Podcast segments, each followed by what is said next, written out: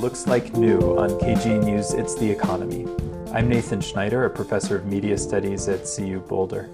This is a show that asks old questions about new technology. We join you on the fourth Thursday of every month on old fashioned radio, or you can listen online as a podcast. Looks Like New is a production of the Media Enterprise Design Lab at CU Boulder. This month, our guest is Simon Galperin, who's the founder and director of the Community Information Cooperative, which develops and promotes the idea of community information districts. This is an idea that is under discussion uh, at in Longmont here in Colorado and uh, may be spreading uh, around the country next. He's also a customer success lead at GroundSource, which is a community engagement platform, and a fellow at the Reynolds Journalism Institute at the University of Missouri. Um, we'll be talking about the question of whether information is a public good, and, and if so, what do we do about that? Now, this comes in the context of an ongoing revival uh, of journalism in Colorado. We've, we've seen uh, our news industry really suffocated and, and um, severely reduced by outside investor ownership. Um, but in the last year, we've seen the birth of um, some really interesting new efforts, including the Colorado Sun, uh, which is a new statewide news uh, website doing investigative reporting. Uh, it's also part of uh, a broader uh, project using blockchain technology, like what underlies Bitcoin, called Civil, connecting news organizations around the world, um, protecting their data, and uh, trying to create a new kind of news association. And we also have a, a Colorado Media Project supported by uh, regional philanthropy that's, that's uh, helping uh, to connect uh, Colorado journalists in new ways and helping to support the development development of new uh, news sources as well as helping to strengthen existing ones. Um, so people are looking to new technologies um, and new models. Um, this search for a new model that can save journalism has uh, uh, been, uh, uh you know, I know swirling around in my midst since my first job out of out of graduate school when I worked at the New York Times in around 2008, right when the sky was really falling um, everybody was asking, what is the new model? What's going to make this all work? Um, but in Longmont here, um, inspired by some of Simon's ideas, um, we're looking at actually a new application of an old idea. Um, taking the idea of library districts, of, of communities um, funding through taxation uh, the spreading and accessibility of information in their communities, um, and turning it to the challenge of journalism. Now, this idea is being discussed. It's also being, I, think, in many cases, attacked and dismissed by media organizations around the state. There are fears that it'll bring about government interfer- interference in the news. Um, uh, but, but I think those concerns sometimes neglect the way in which um, the news has always been um, intertwined with government, going back to the Postal Act of 1792 that created a subsidy for newspapers and magazines uh, to uh, uh, you know, be mailed through, through, the, um, uh, through the Postal Service, and then through uh, initiatives like the Corporation for Public Broadcasting here in the U.S. and the BBC and uh, in the in the UK and many other um, respectable, reputable um, independent news agencies uh, that are nevertheless intertwined with, uh, with government and with public support.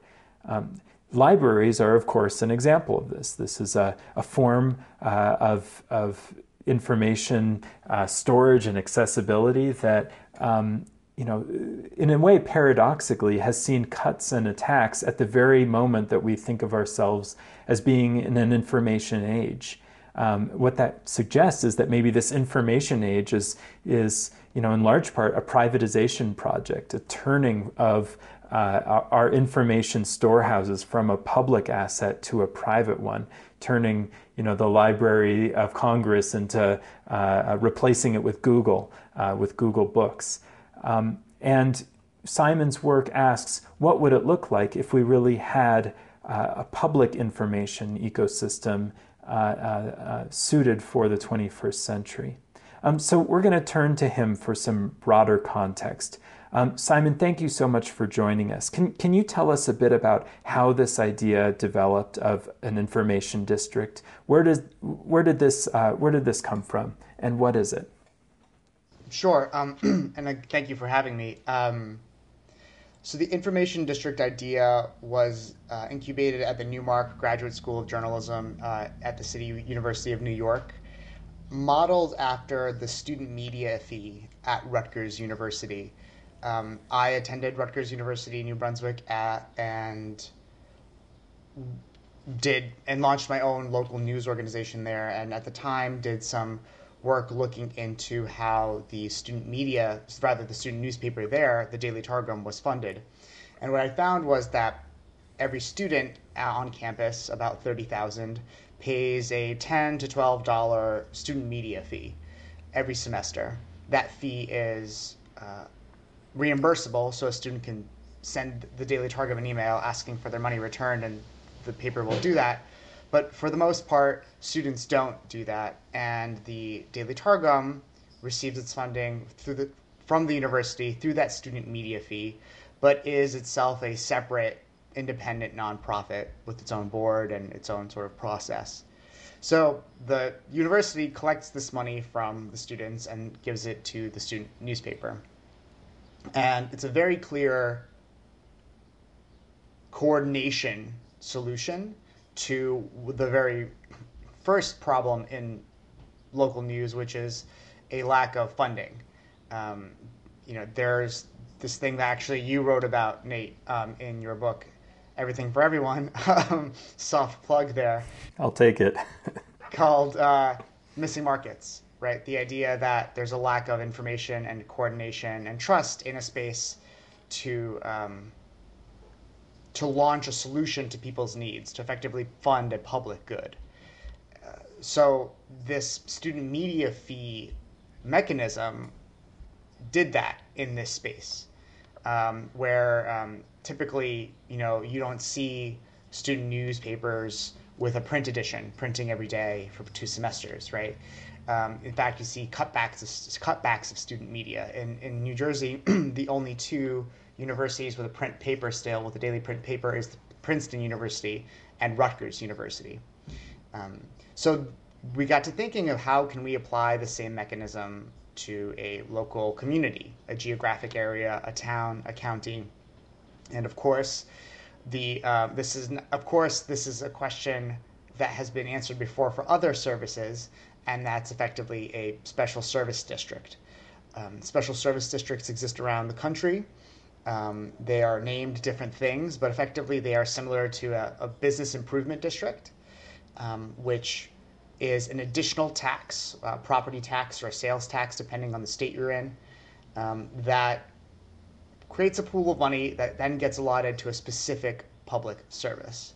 Um, in the case of the Longmont work you mentioned, Colorado has a library district law, which allows communities, municipalities, counties to establish library districts and uh, assess an additional property tax on folks and fund your local public library and its associated services.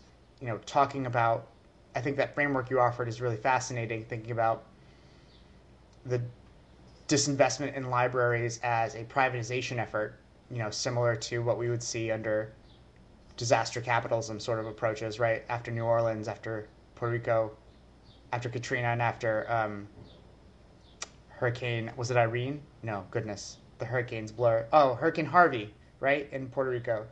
Um, taking the opportunity in, in a moment of disinvestment and disaster to build a private alternative. Uh, that's a really interesting framework you offer, and I think that um, libraries stand almost alone in the space of community key, of keystone institutions um, for a public media space. Yeah, well, it's it's interesting that you you took inspiration from a, a university context. You know, it, it, when I think of the the um, information ecosystem, for instance, at the University of Colorado Boulder, you know, where where we had a kind of uh, disaster capitalism in a way where there was a crisis um, uh, about something that was published in the paper some years back, and that actually led to the elimination essentially of the print paper and uh, uh, the hollowing out. Turn it, it, there's still a CU independent online, but it's uh, unfortunately very poorly supported. Um, you know, the people working on it are doing their best. They're colleagues, and I appreciate what they do. But they, but um, it, it's not supported the way it should be.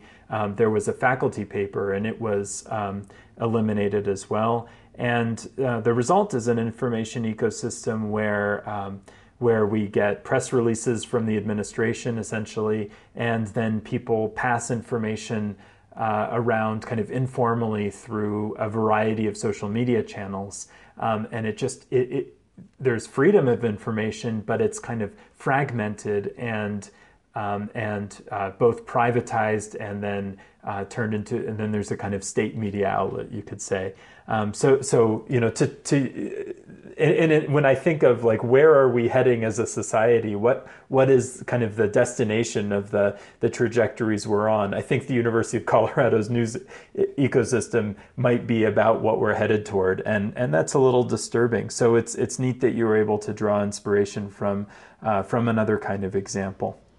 Absolutely, I think that um, the for market forces find opportunity in every crisis, right? To expand, to create a new market for a thing, or um, seek to privatize or maximize profit in a space. And we've seen that occur to our national and international information ecosystem with Google and Facebook, um, built on public technology effectively. Um, and and privatized it um, and created an ecosystem where there's only you know a handful of players and everyone relies on them and they have effectively unchecked power. Um, so and that's that is the you know the info district approach seeks to create local funding for news and information providers. Um, but it's not just about the money, right? It's not just about the capital, which solves the financing problem, the revenue problem for local news. It is also about creating a mechanism by which we can begin to regain trust in our news and information institutions. The special service district rules, at least in um, the state of New Jersey where I live, allow for the election of a board to run that special service district. In the case of business improvement districts, it's typically just the local business owners. With an info district, the idea is, that everybody in town is a stakeholder, and therefore everybody in town gets to vote on it, effectively creating a, a public board. Um, hopefully, right? This is aspirational in some ways to to oversee not information production, but uh, mission alignment, um, participation, the goal here of an info district is not to create a newspaper funded by the local government. It is to create a mechanism for residents, citizens, work folks who work in the community to have an advocate at an institutional level for their news and information needs, for their communication needs, so that we as regular folks can begin coordinating with one another to solve our own other needs, right? Um, the example I give is I'm a business who is looking to insource in my community. I want to spend my money locally, and I don't know about other businesses cropping up in the community with which that provide those services. And I, as an entrepreneur, don't know that you know um, the local restaurant would be happy to buy um, their cutlery from me.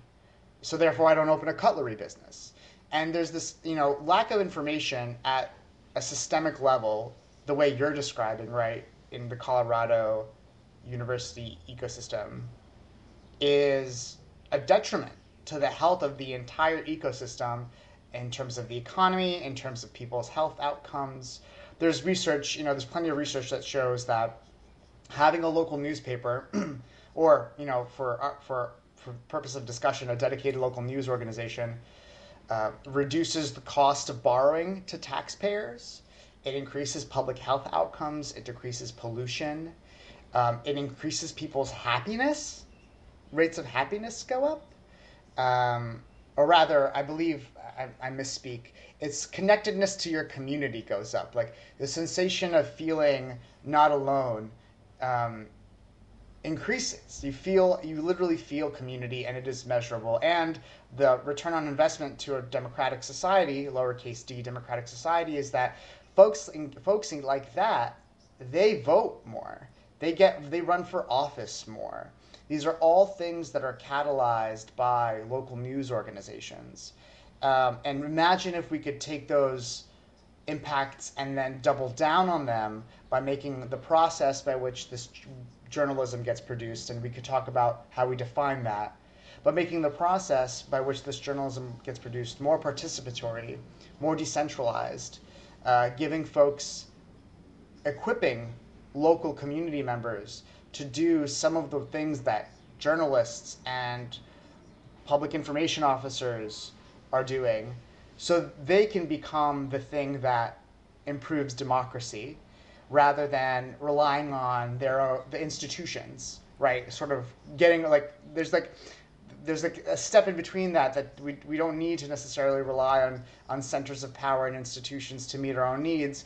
If we can connect and convene with one another, we can do that ourselves in large part. And I think that's where the vision for an info district really comes from is a you know, a place that you can feel at home, a place where you can feel safety, a place where you know your neighbors, a place where you don't have to worry about corruption in government because it's participatory and it's engaged and you have institutions who are responsive to your needs. And I believe that the info districts process, which is convening forums, understanding pe- people's information needs, um, working with them to develop solutions, that process is in of itself an outcome. Um, and it builds capacity and it equips folks to repeat those process with processes with any other issues they face. We'll, we'll, we'll get into the into the specifics of the process a bit more, um, but but I want to um, ask too, just to frame this in the context of, of Longmont, how you first learned about um, the effort to adopt this model in Longmont. Now, this is a town, remember, where uh, you know the local newspaper, the Times Calls, recently uh, removed its office from the town it's it's actually reporting on. It's now uh, based in Boulder. Uh, so this is another story of a kind of withdrawal of local news. Now, w- when did you first hear that this is uh, that this was afoot? So the um, the some of the local stakeholders and organizers reached out to me a month or two ago, letting me know that there's all this action happening on the ground, um, leading towards um, the potential creation of a library district in Longmont that may also have some sort of local news and information capacity. Um, and I don't want to speak in too much detail about Longmont because that is, you know, I want to make sure that the local organizers and local folks on the ground, grassroots folks, are the ones who, you know, maintain their narrative and, and, and, and really tell their story. But it's been really remarkable to watch um, and be able to sort of have conversations with folks going through this process to understand, you know, what are some of the very what you know what are the what are the speed bumps that arrive really really quickly potentially depending on certain approaches. Um, and then what you know what where does where do things go after they have been launched and catalyzed? Seeing that has been has been really inspirational and been um, and has led me to really sit down and figure out what the next step I need to take in terms of organizing an info district myself is because you know I've been writing about this and thinking about this for quite a while and, and I haven't yet had the opportunity uh, to do this in while conducting all of this research to figure out what it looks like and what the process is. So Longmont has certainly been a, an inspiration and, and led me to you know get my ass in gear. uh, as it relates to beginning to organize uh, at a local level in my own community.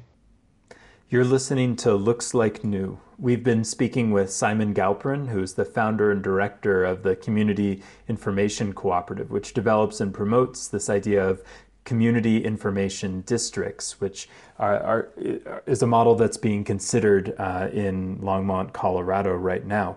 Stick with us, and we'll be back.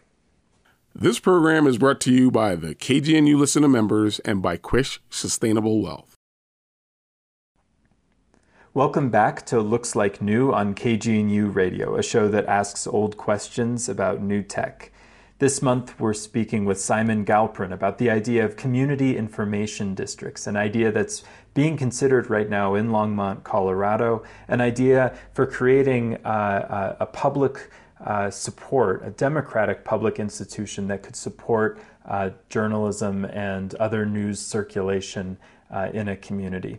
Simon, can you walk us through how this might work? Give us a sense of what kinds of mechanisms would be in, involved for creating an information district and how people would start getting involved and what it would actually achieve, how the, the, the funding that it raises would start um, going into the community.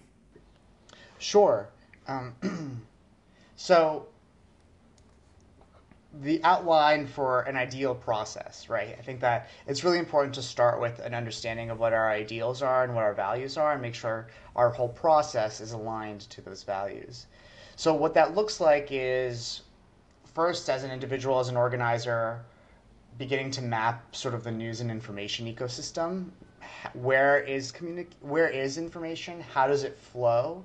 Where are centers of, of where are nodes in the network where information passes from one person to another, from one organization to another, um, conducting in- interviews with institutional stakeholders, conducting a, beginning to conduct a survey of folks in town to understand their information needs, right? The regular, um, regular, Joe, regular Joe and Jane Schmo um, types.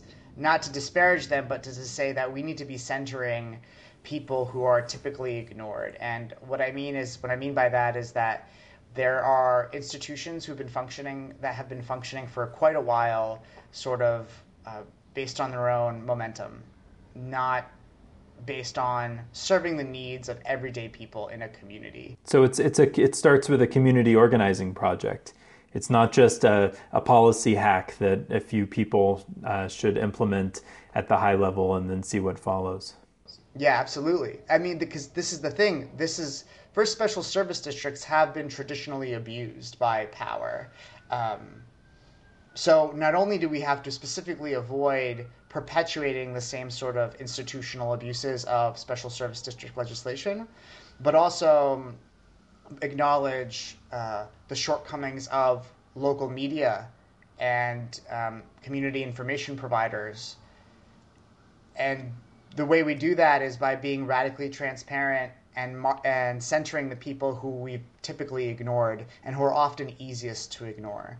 Um, in the communities that I'm from, that is you know that is people of color, that is LGBTQ folk, that is poor people, it is working class people, we have to start by centering their voices because those are the people who are actually um, most affected by this lack of local news and information. Um, so you start with the community organizing effort, and you do that not to get to your intended outcome, which may or may not be an info district, but to understand people's needs. Um, because the you can launch a local public subsidy for your news organization. That's you know that's happened. That's not very difficult to imagine. But to trans begin transforming your community into one that is more responsive to the needs of folks, from their information needs to their democratic needs, that takes community organizing and that takes building bridges and consensus and a collective process that's equitable and seeks to maximize equity so you go through a community organizing campaign. So I'm sorry. So you go through a community organizing campaign. Um, you conduct, you know, community forums and listening sessions, and you put together a document that says, "Hey, this is what I found. Um, this is what our needs are on the community." And through that process, hopefully, you've trained and equipped folks to, you know, repeat your process in their own communities and maybe join volunteer working groups to dig into particular issues that have arisen. Um, you work with those folks uh, to develop and research solutions to their needs. And once you're at a place where we have an outline for what an ideal information ecosystem might look like for our community, there are two steps. You can turn to your existing institutions, your libraries, your city councils, your universities, and say, hey, we need this. Can you provide it? And we'll help, you know, by participating, by volunteering, by de- helping do, do some of that production. Um, and if they say no, if you happen to be in a community where you have initiative and referendum power as, as a populace, you start a petition and you try to get a question to launch an info district on your ballot. Um, and that's the process. I mean, it is it is a year, eighteen months, and it may not even result in what the organizer intends, but it is again an outcome in and of itself. The process is the product is something I think about a lot, um, and if we if I disappear tomorrow my process should have hopefully had enough of an impact to let the work um, the work live on. And I think that that is the key here with an info district is to really remove one's ego, one's an organizer's ego um, from the process and lead through facilitation. And and I think that is that that, that is the one thing that I think an info district, you know, a summary of the info district process is leading leading a community through facilitation. Now, so you've gotten to this point maybe where you've, you've gotten something on the ballot to create a, a, district. You've passed it, so now you've got a district. What is it? It's it's a it's a tax that might be levied on the population. How's that tax work? Um, uh, is uh, then what happens with the money that is collected in that tax? Absolutely. So this is these are the sorts of questions that is that where the answer is different for every community, depending on local laws and also sort of local landscapes. Um, in the case of New Jersey, where I've sort of done the most research, um, is that it is a tax through your property tax. Um, that money gets collected and given ostensibly to a nonprofit board, an organization called in New Jersey a district management corporation, um, but it is effectively a, a, organization partnered with the the local government um, via sort of the existence of a via the legislation via the ordinance established by the local government um, to oversee the pool of money and the services that money provides. That could be that could look like a couple of different things. That could look like a individual organization that does media literacy trainings and teaches high school kids to document public meetings um, and prints a uh, newsletter for senior citizens and does all these things itself. Um, it might look like a foundation, a community foundation, where the board is uh, effectively puts out requests for proposals around certain questions and needs and oversees what looks like grant make, grant making. Or it might look like a community going through this process and deciding that they want to buy the um, or, or, or, or, get a, or purchase a stake in a local organization, um, a local newspaper, a local public TV station, or sorry, a local TV station, um, that sort of thing. Um, but then I want to say that what else it looks like is that it might not look like what we think of as a traditional news organization. Um, people might say, well, we need Wi Fi, and they'll launch a public Wi Fi network. Uh, or they'll say, we really need to, in the case of Longmont again, we need this to be a library thing, right?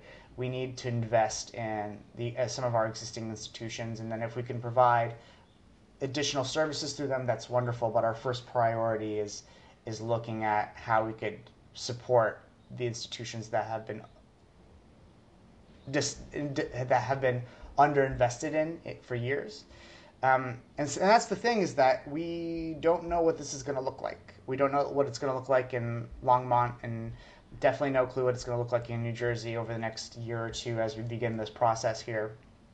But um, I, I, point to the process as the outcome again, um, because I, I think that this sort of process of convening and dialogue and deliberation is missing from society as a democratic practice and that is ultimately the role of journalists is to cultivate a democratic practice among their communities and their audiences um, and that's why i think that info districts whether they are successful or not in the future are prolifer are, are, are, are everywhere or nowhere in the future the process is going to lead us towards more positive outcomes. Well, the, the example of Longmont points to the power of, of that kind of process and the way it can lead to um, even unexpected outcomes. I mean, for instance, in the on the, the national landscape, there's actually kind of uh, uh, the knowledge of the Boulder effort to buy, you know, the local power company is uh, fairly widespread. You know, I, when I travel around, I hear people,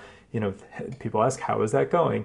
Um, but much uh, rarer do people know that um, uh, Longmont al- already has a municipal power company, and uh, it was because of that legacy of having a municipal power country, company for a century that it was able to build a municipal broadband network. Um, uh, and uh, uh, is able to provide some of the highest speed internet in, in the country.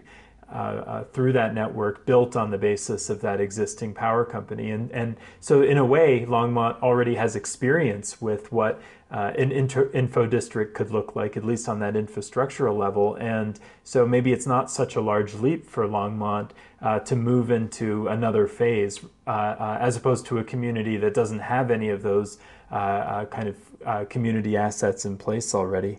Um, and, and so, how would you answer the concern about political interference? Uh, uh, when people say this will just produce government run media. I mean, even if there's this nice organizing and participatory process, um, do you imagine that you'd need particular firewalls to, to prevent uh, uh politicians, uh, leaders, people in power from interfering with the kinds of information that are being circulated? And if, if you do prevent that, you know, who gets to decide what is produced, what is developed through this, uh, through an info district?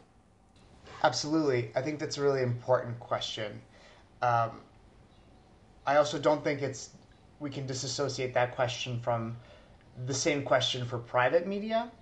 I think that um, the history of private media colluding with private interests is well documented and if we just have a superficial review of sort of the ownership and the practices of some of our major media institutions, we would find that uh, you know they are not ideal. That said, I think that public funding is more treacherous in a lot of ways because of how people define partisanship. Um, and expect a level of neutrality or objectivity that is not necessarily actually media literate.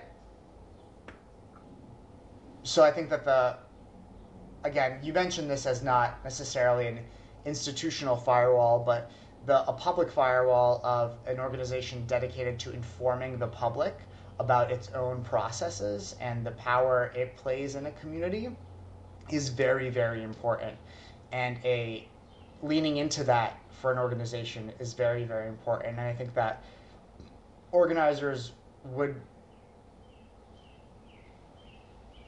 that I think that organizers going through these processes really need to exemplify the ideal in order to, so that when the institution is created, it continues to sort of lean into that ideal more. So that said, there absolutely needs to be firewalls, institutional firewalls against political interference in editorial decisions or staffing decisions, any sort of the operational decisions. Um, I think that there's a couple of ways you could do that. The first is again having a publicly elected board. Um, that is step one. creating accountability outside of traditional government structure. Um, that is actually one of the limitations of the library district in legislation in Colorado. Uh, the board is not overseen, the board is rather effectively overseen in, in a significant way by the government that creates it. So there's actually legislation introduced in the Colorado State House, I believe, to allow governments to make library district boards elected, um, but it, I don't think it got out of committee. So there's that there's that way to do that, and then the other way to do that, um, given the limitations of the library district methodology, is by mandating a participatory budgeting campaign. Um, saying that X amount of dollars of our budget will be dedicated to funding the results of a participatory budgeting campaign, effectively institutionalizing a radically democratic process for the pool of money that's intended to serve democratic news and information needs. There's also, of course, the way the legislation is drafted, who sits on the board, who oversees the process having words like this organization will have editorial independence in the law. Um, so at the very least, there is uh, a way to hold people accountable if they break that law. Um, and this is we saw this in New Jersey um, in the Free Press effort. Free Press is a national uh, advocacy organization. Um, they worked with locals here on the ground in New Jersey to fund the establishment of something called the Civic Information Consortium, which is a public charity created um, as a result of New Jersey's windfall in selling off its public broadcasting licenses, rather some of its airwave, right, some of its broadcast spectrum. I apologize, some of its broadcast spectrum. So this this was passed at the state house, and unanimously in the assembly and with only one detractor in the Senate. And that's indicative of legislation that was written in a way that it would guarantee the editorial dependence of this institution, um, dedicate certain parts of the board to certain members of the community. Um, another mechanism it used was saying that every project needs to be partnered with a local university. So create an additional sort of public accountability mechanism there by requiring a public partner. Um, so the, there are ways that we can address these issues. I think that outright writing off the idea of local public funding because of some vague conception about editorial independence um, I think that that's that's the wrong approach. I also want to say that there is an important conversation here about journalism and capital J journalism that needs to be had. We're not necessarily talking about funding a watchdog investigative newsroom. What we're talking about doing is understanding what information needs frustrate people in their daily lives in small and big ways and building products and services that solve those needs. Not necessarily funding a reporter who's going to sift through the town budget every year to find every penny of corruption. Um, there are opportunities for info districts to coordinate on a broader level. Let's say if a county had 10 info districts, the respective info district could decide to pay for part of the salary of a county-wide reporter who would sit in the county seat and do a lot of the reporting that local news organizations have sort of been unable to given market forces. Um, so there, are, so there are this again. I, I emphasize the process, and if we can address begin addressing all these challenges from the get go by committing to an equitable process that includes that doesn't leave anybody behind and make sure that everyone feels comfortable through this pro- along the way. Um, the question of government intervention in your local news ecosystem, I think will be less prevalent once we begin seeing what that process looks like and what those outcomes might actually begin to feel like. You're listening to Looks Like New. We've been speaking with Simon Galperin, who's founder and director of the Community Information Cooperative, which develops and promotes the idea of community information districts, which is an idea that's now being considered in Longmont, Colorado. We'll be right back. Did you know you can name KGNU as a beneficiary in your insurance policy or individual retirement account? Yes, and you may receive additional financial benefits as well.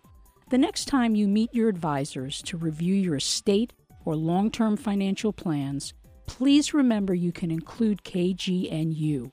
For more information on creating a legacy gift in your name, please call Sarah at 303 449 4885 or visit kgnu.org. Welcome back to Looks Like New on KGNU Radio, a show that asks old questions about new tech. This month we're speaking with Simon Galperin. He's the founder and director of the Community Information Cooperative, which develops and promotes the idea of community information districts. Uh, this is an idea that's being uh, discussed and considered in Longmont, Colorado. Um, it's an idea that would enable, on the model of a library district, a community to assess a tax and use that uh, income to support uh, local information infrastructure. That might mean journalism, that might mean um, uh, other forms of information clearinghouses. Simon, can you tell us about how you see this as you've been talking about it with people over the years? Um, how you see this idea of, of info districts fitting into other proposals for the future of journalism and information? How does it compare to what else you hear being discussed? Put it on the map for us. Um, I don't think that the solution to the local news crisis or the crisis of trust in journalism is technological. Um, there are absolutely different kinds of news products and services that organizations need to be providing. Um, but the fundamental change that needs to occur is a process based change. I think that there are a couple of places where that's happening. I think that's happening at City Bureau in Chicago, a local civic journalism lab based out of the south side of Chicago, where their innovation has been seeking to democratize journalism, decentralize its power. Um, the Membership Puzzle Project is doing really interesting work researching and documenting how news organizations are adopting membership, which is um, as close to audience uh, audience owned co-ops as news organizations have gotten to in, in a big way. Um, there's really interesting work happening in Akron, Ohio with the Devil's Strip. They're launching the first. They're transitioning to a audience owned cooperative uh, as a hyperlocal organization or as a local org. Um, and I, I think that's the ecosystem that we're pushing is saying, look, we know what these processes look like. We have examples of, you know, non-professional reporter corps around the country. We have a guidebook for listening to people's information needs and developing products that meet those needs. We have examples of innovation that directly follow that playbook, um, where organizations like Outlier Media in Detroit use text messaging to deliver public housing data to folks um, and empowering them with that data and that information. So there's all these processes and outlines and and and playbooks that are available to us. And the question is how do we implement them? How do we fund them? And that's where the info district model comes in.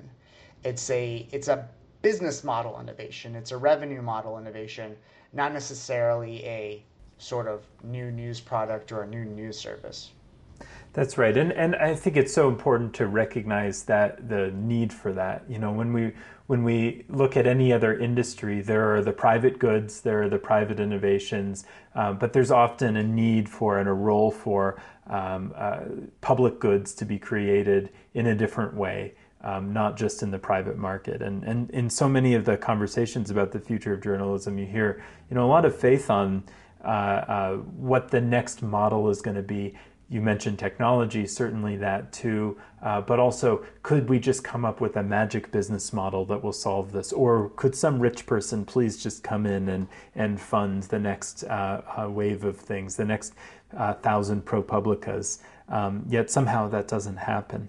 And, uh, and, and we, we continually find ourselves in this um, uh, in this with this lack of public goods and wondering what happened to them when we have kind of uh, uh, allowed funding for libraries and subsidies for journalism to disappear.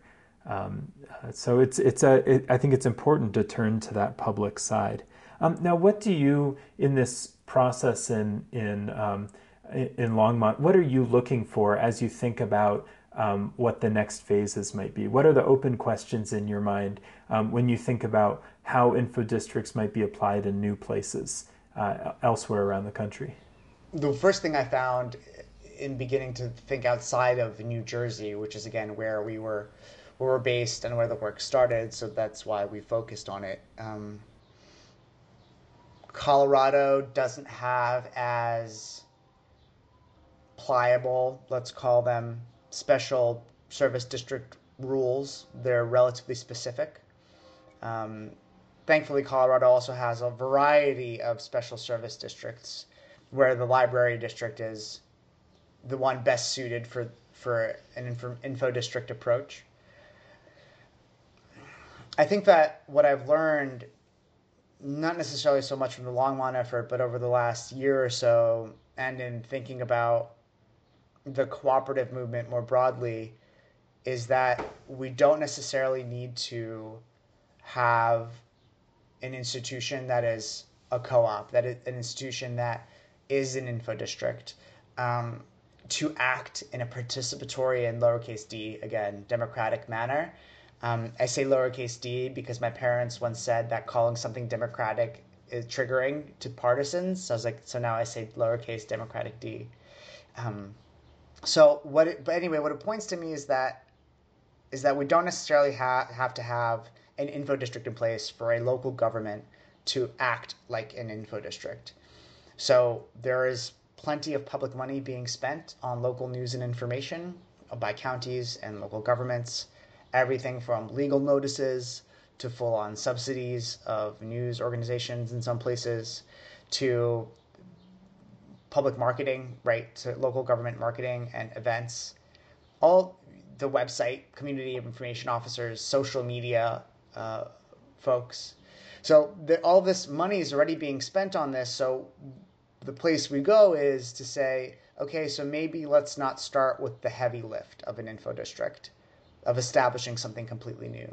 Maybe there's an opportunity for us to build within what already exists um, and improve existing institutions rather than necessarily recreating them. Great. Yeah, and, and, I mean, I think that that approach makes a lot of sense. It's very flexible and adaptable to particular contexts. Are are there other places that are starting to discuss this idea? Other um, communities that are um, considering uh, implementing an info district? Um, not that I know of. Um, we've had interest, obviously, from a, a, couple of different places: Detroit, Chicago, uh, Oakland. Um, Brazil, even the UK, because the model of a, a improvement district actually a, the business improvement district model has um, has been um, exported in, in, in, certain places.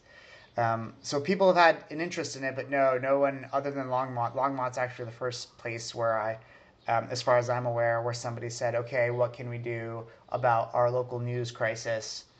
And can we create a public funding mechanism to meet our local news and information needs? So, you know, no matter how it turns out, the work in Longmont has been uh, groundbreaking because it is the first step in this conversation um, in Colorado, as far as I'm aware, and as far as I'm aware in the U.S. Well, we like to be first, so uh, uh, uh so, so that, that's fitting. And um, uh, are there any warnings based on your thinking about this stuff uh, for so long that you would suggest that people working around this in Longmont consider? Um, what do you think could go wrong? Sure. Um, so this is not speaking as a as a critique of Longmont or, or as an observation of the Longmont effort at all, and more a more broad set of warnings is that um,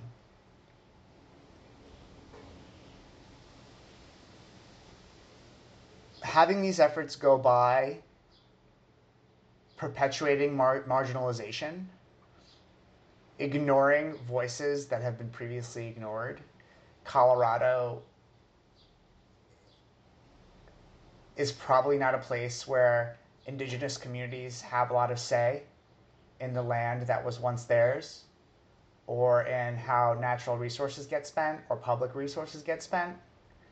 Um, where I come and and I'm, I'm you know people of color in general in in in the United States have been traditionally underserved and marginalized, um, and working class people, people in poverty.